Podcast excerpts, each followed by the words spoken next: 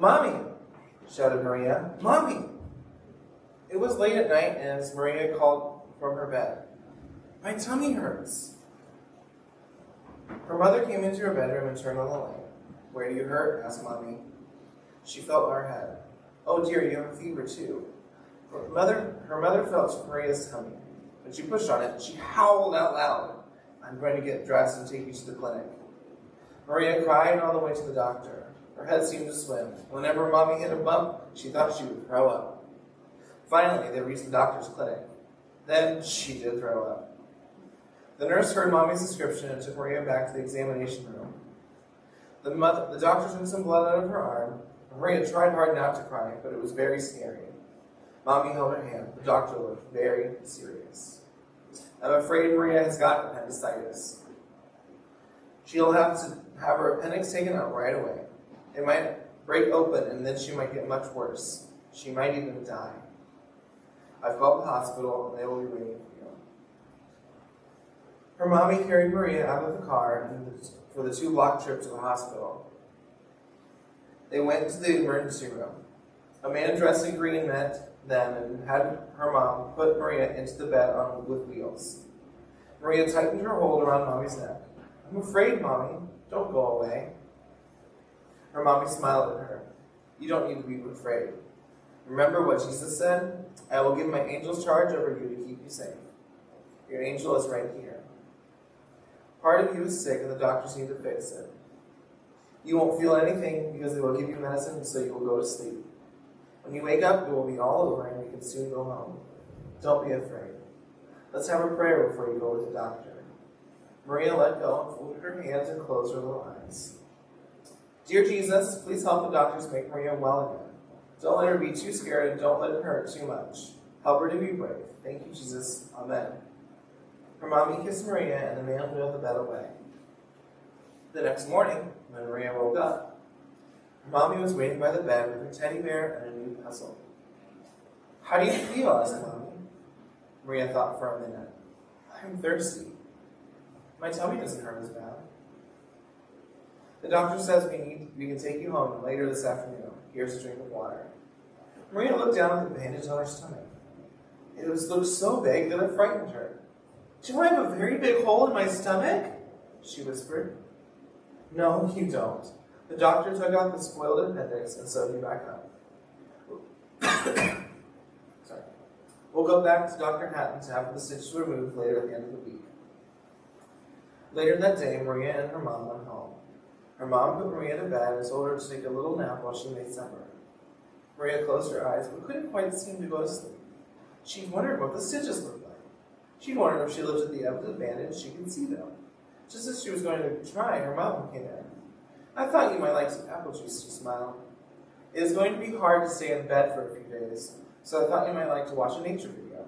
I've asked your sister to bring a couple of them home from school. Maria drank her juice. Mom studied her for a minute. What's the matter? Do you hurt or feel good if I rub your back? It only hurts a little. When I sit up, I get dizzy. That will go away soon. It's always like that after an operation. Mom, why did my appendix hurt? Why did it spoil? What do you mean? I, I eat good food, I sleep, and I drink water and everything, so why did my appendix spoil? Her mom thought for a minute, you didn't do anything wrong, if that's what you're but that's what's bothering you. Good health habits will help you stay well and help you keep from getting sick. But sometimes things happen just because of sin. There isn't anything you can do about it, except take care of yourself and give your life to Jesus. He gives you strength to resist disease and be happy. How long will it be before I am better? By, by Sabbath, you should be able to be up and be out of bed. That's in two days. You won't be well enough to go to church this week, but we will be next week. I'll call your teacher and tell her. Anything she wants to send home for you, your sister can pick up. In three weeks, you won't even know you've been sick, except that you're a little star with a bad appendix is taken out. Will it always be there? Yes. It will fade a little as time passes, but it will still be there. Maria thought for a minute. Why didn't Jesus stop my tummy from hurting? But he didn't, answered Mommy. Jesus helped the doctors know how to make you better. And he made your body so it can fix itself. There are little white blood cells working so hard to kill any germs that might have gotten into the wound. And there are other cells whose job it is to mend the skin and muscles, and more red blood cells are being made to help made in your bones. Jesus made your whole body in such a wonderful way that it can repair itself. Sometimes it needs help. Like when the doctors help by taking away your hurt appendix, but most of the time your body works really well. That's why it's important to take good care of yourself eating good food, getting exercise, resting, and drinking lots of water. If my body is doing all that work, it's probably getting sleepy, said Maria. I think I can take my nap now. Good. When your sister comes in, you two can watch a video while I finish making supper. Her mom smiled and put the drapes shut. If you need anything, just call me. I'll leave your door open. Okay, Mommy. Have a good little sleep, Maria. Just as Maria completely trusted her mother's words and actions, so we must trust in the Lord. Having faith like a child requires great maturity and deep trust. In today's sermon, we are going to cover two passages of Matthew, chapter 18 and in chapter 20. We will look into these famous passages of discussions of being the greatest in the kingdom of heaven. Today's question is How can we have faith like a child when we are already adults? Let's dive in. Matthew 18, verses 1 through 6, and I'm reading from the ESV. At that time, the disciples came to Jesus, saying, Who is the greatest in the kingdom of heaven? And calling to him a child, he put him in the midst of them and said, Truly I say to you, unless you turn and become like children, you will never enter the kingdom of heaven. Whoever humbles himself like this child is the greatest in the kingdom of heaven. Whoever receives one child, one such child in my name receives me. But Whoever causes one of these little ones who believe in me to sin, it would be better for him to have a great millstone fastened around his neck and to be drowned in the depths of the sea.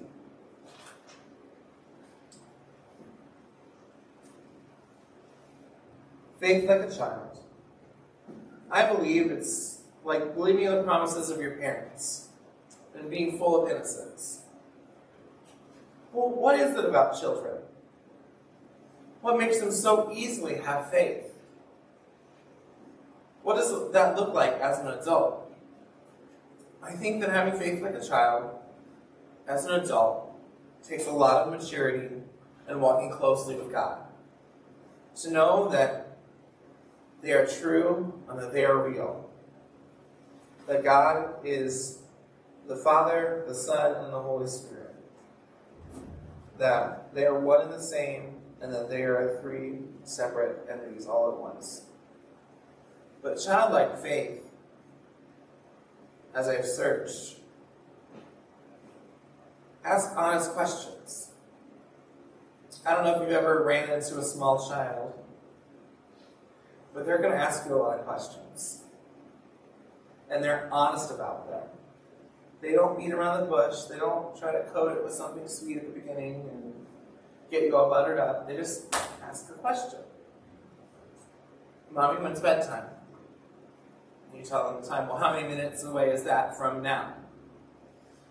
And you tell them the time, and they're like, well, that's too long, or that's not long enough, or whatever. They have an answer for everything as soon as they ask the question.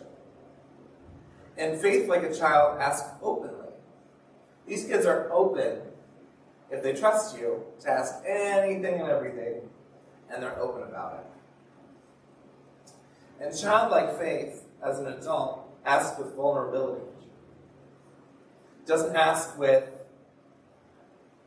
something covering you and something hiding you holding you back. It asks with open vulnerability.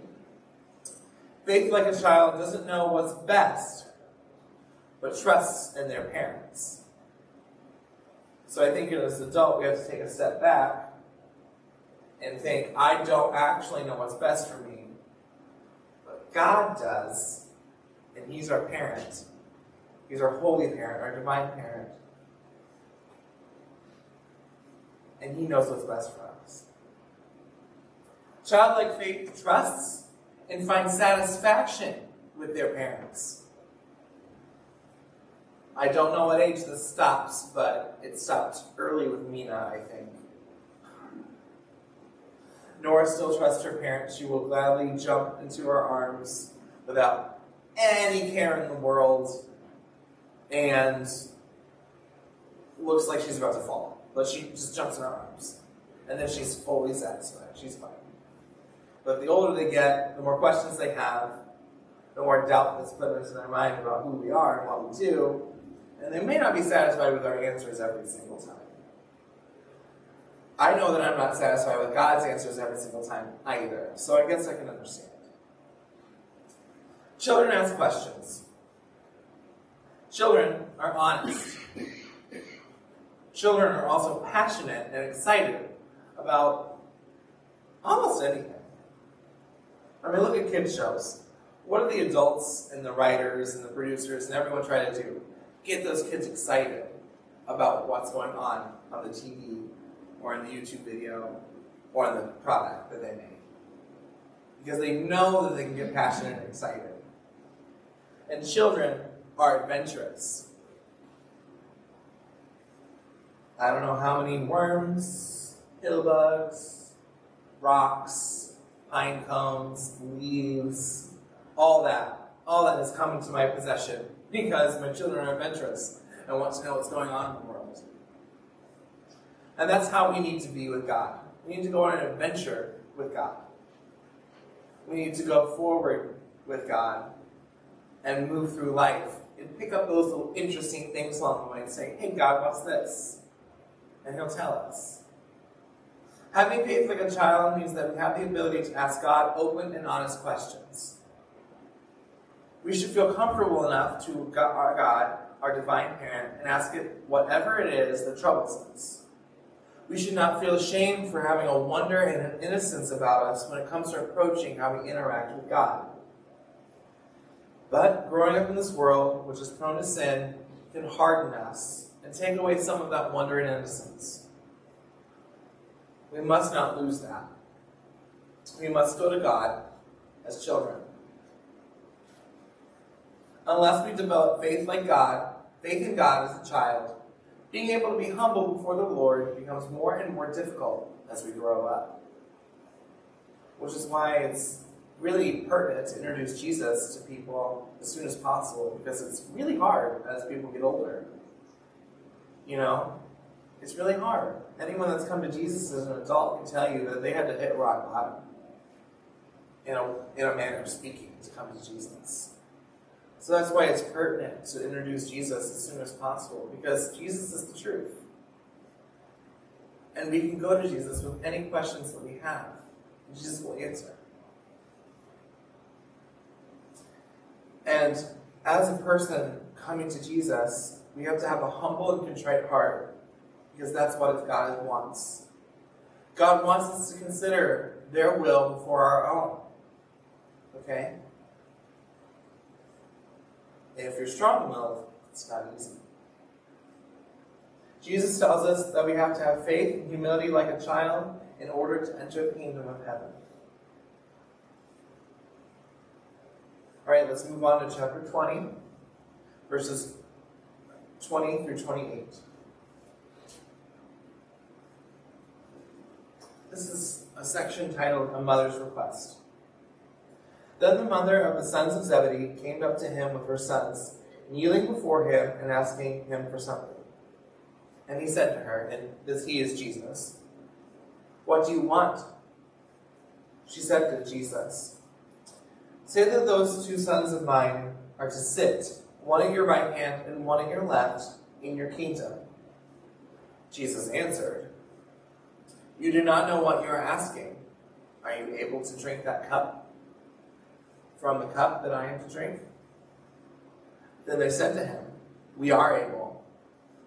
Verse 23 Jesus said to them, You will drink my cup, but to sit at my right hand and my left is not mine to grant, but it is for it is for those for whom it has been prepared by my Father.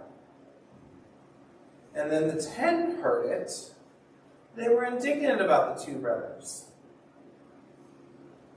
But Jesus called them over and said to them, You know that the rulers of the Gentiles lord it over them, and their great ones exercise authority over them. It shall not be so among you. But whoever is great among you must be your servant, and whoever is first among you must be your slave. Even as the Son of Man came not to be served, but to serve, and to give his life as a ransom for many. Jesus answered very soundly at the request of James and John, at the request of, of their mother. He told them that they truly did not understand what it was they were asking of themselves and of Jesus. They didn't realize that the suffering that Jesus was talking about was about to come and to be very terrible. And Jesus asked them if they could drink from the same cup as him, and they agreed because they thought this, this would get them into the kingdom of heaven on the right and left hand of God, not knowing that it would be terrible. And of course, just like always, Jesus is always surrounded by a crowd of people and the other disciples, especially other main ten disciples. They heard this and were thinking that James and John were receiving special treatment from Jesus and in the kingdom. But Jesus assured them by saying that it will not be like that, like the world around them, where those who receive special treatment and from authority get to do more things than people that don't, but that being a servant would be considered the greatest in the kingdom of heaven. In this passage, Jesus calls us to serve as he served. He wants us to give up our lives for him and his purposes. The kingdom of heaven will be full of those who served others, and the kingdom will be filled with those who have a faith like a child According to Jesus, this is how our hearts should be and will be. Again, Jesus came not to be served, but to serve. Jesus' life was meant to be for us and to glorify the Father. He came down to earth to show us the way to live. It makes me think of that, that little song. Um, he came from heaven to earth to show the way. That song, I think of that when I think of what Jesus came to do. And he showed us the way to live, to live our lives. He demonstrated his love for us through his life, his death, and his resurrection. He gave us the blueprint for how to live our lives in a pleasing way to God. You can find that throughout the Gospels. And we can find that even more fleshed out in the epistles and in the other letters that the apostles wrote in the New Testament. God wants us to be servants of His love. He wants us to serve others with His love. But who is the greatest? Today's sermon in a sentence. Who is the greatest? those with childlike faith. Those people who come to God full of innocence and wonder, and come to God with a humble and contrite heart. Those who are the greatest in heaven are those of humble hearts and who will and wills who have humble hearts and who have humbled their wills on this earth to God. And remember back near the beginning, children demonstrate this to others all the time, especially when they trust and love that, adult that they're talking to. They are full of wonder, they're full of innocence, and it's wonderful to see. Again, children ask open and honest questions, expecting open and honest answers. So we may go to the Lord just like that open and honest, expecting open and honest answers. And Jesus, Jesus himself came to us like a child, as a little baby, and grew up in this world. So that's another point to have a childlike faith. Jesus came to us to serve and not to be served, even though he deserves it. He deserves all the glory and honor and praise. He came to this earth to serve us. He gave his life for ours. And the kingdom will be full of those who humble their lives to God. Even if it takes a long time to humble yourself to God, people will be humble to God. Who is the greatest today? We ask that question. Those with childlike faith. Those who have the faith like a child to go to God and ask Him, What's going on? What's happening? What's going on with me? What's going on with this world? Those are the people that expect those open and honest answers back. And I want us to be those people. I want us to be those people who have childlike faith. I don't care how old you are, but you still have to have childlike faith.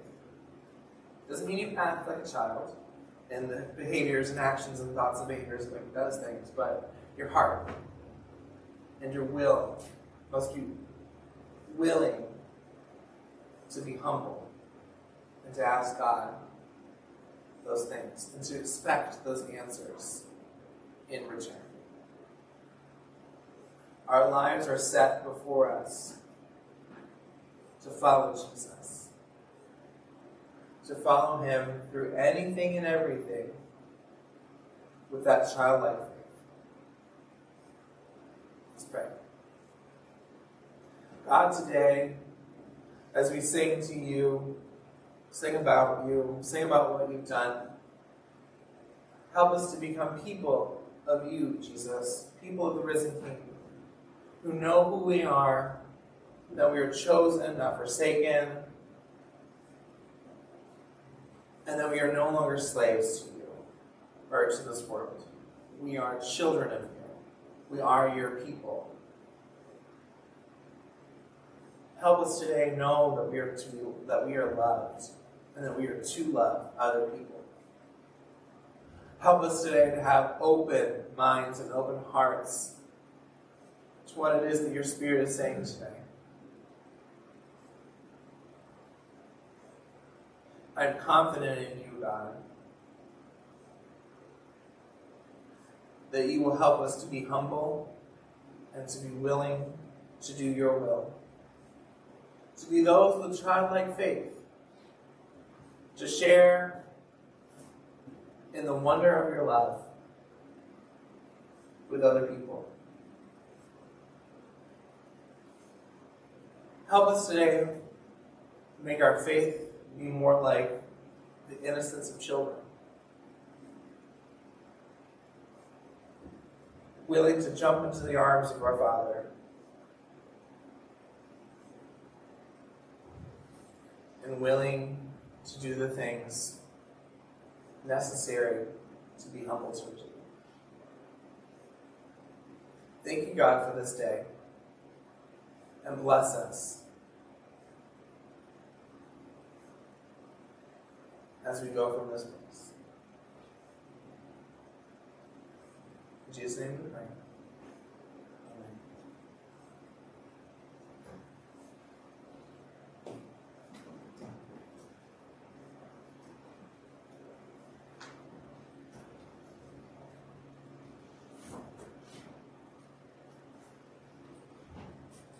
Jesus sends us as the Father sent him. He came to seek and save the lost, and so he sends us to seek and save his missing children. That is why we are here. So, we go out to transform grudges into grace, to transform apathy into affection, transform despair into determination. We are sent. Let's go in the love and power of the Holy Spirit.